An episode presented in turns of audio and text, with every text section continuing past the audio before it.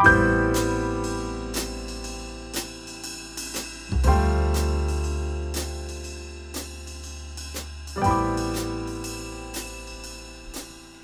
to the Birmingham Litfest Presents podcast series, as taken over by the Wolverhampton Spark Young Writers for six stories, all set late on the same night at Wolverhampton train station. Emma Boniwell reads Train Cancellation by Maeve Deegan. The 2348 train to Birmingham New Street from platform 2 is delayed by 8 minutes. This is due to signal failure. It's now expected at 23.56. Apologies for any inconvenience this causes. I'm surprised. Surprised, but not disappointed. The train has been cancelled. The last train. Of course, it had to be, didn't it? So we're stuck here now, all of the people who, like me, are unfortunate enough to be stuck on this cold, wet platform on this cold, wet night at, and would you believe it, midnight. I can't really be bothered to leave yet. It's not like I'm in a hurry to get home anyway.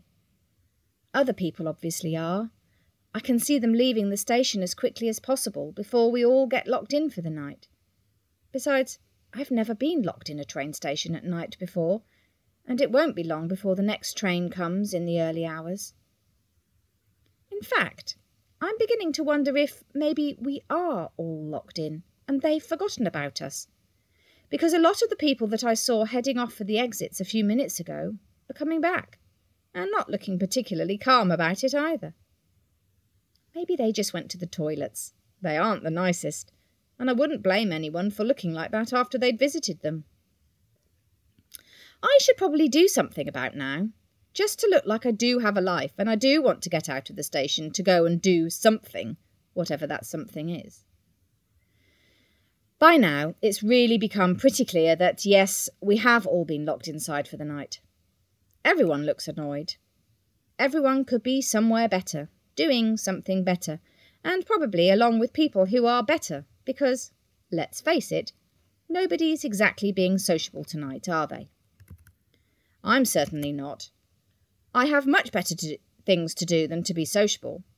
I'm locked, I presume, in a train station for an indefinite amount of time, and well, it's not like anyone's going to stop me having a little wander around the station after dark.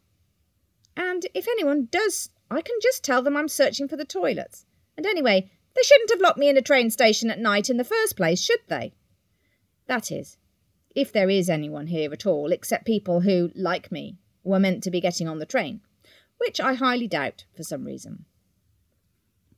I start by having a little stroll up and down the platform, looking at the buildings, or rather their outlines, as that's all you can see in the dark.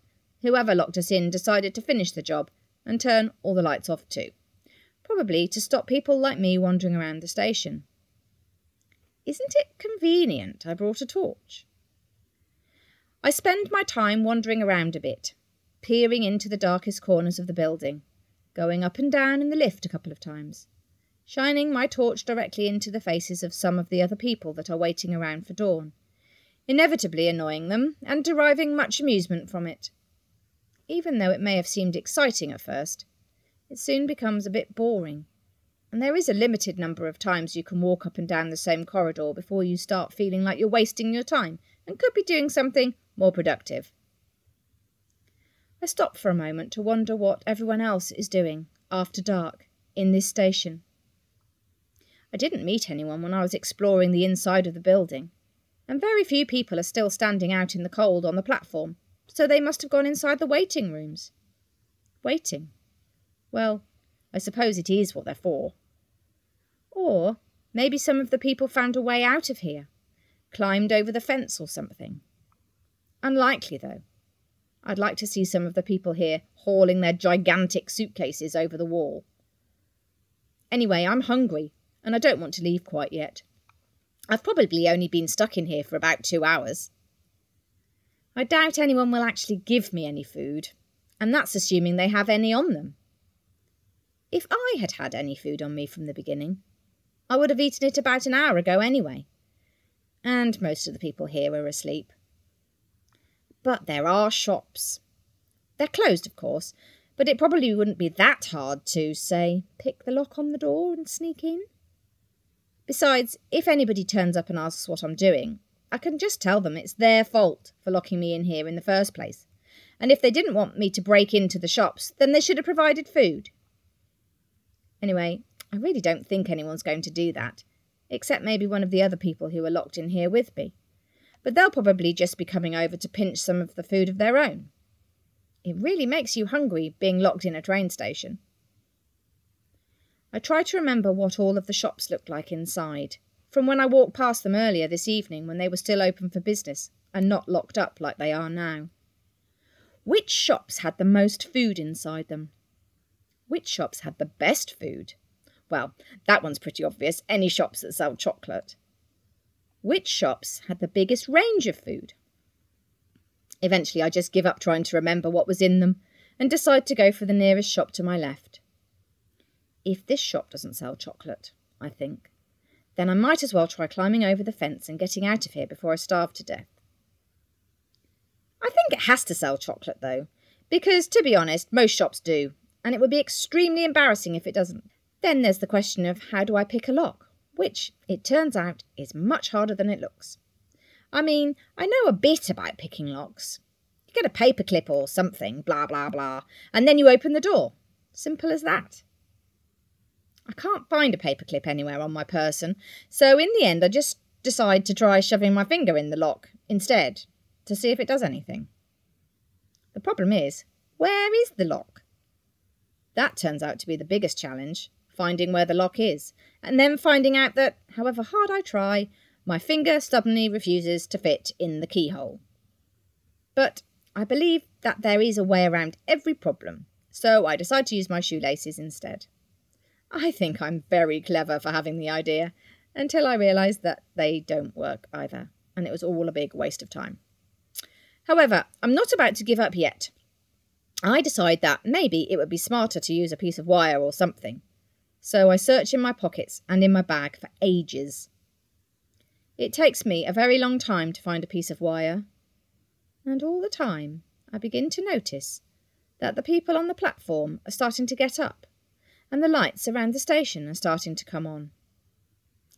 I'm sure it's nothing, probably just a malfunction with the electrics, or somebody in a control room somewhere finally decided that it would be nice to turn the lights on because they locked all these people inside a few hours ago. And so far, their hospitality has been poor. I can hear the tannoy system as well, which means it's definitely an electrical problem, which really I knew it was in the first place. And then, finally, I find a small piece of wire on the floor at my feet because suddenly it's a whole lot brighter with all these lights on. But I really didn't need to because there are lots of new people here that I don't remember seeing five minutes ago, and one of them comes up and unlocks the door for me anyway. I don't even need to ask, they just unlock the whole shop.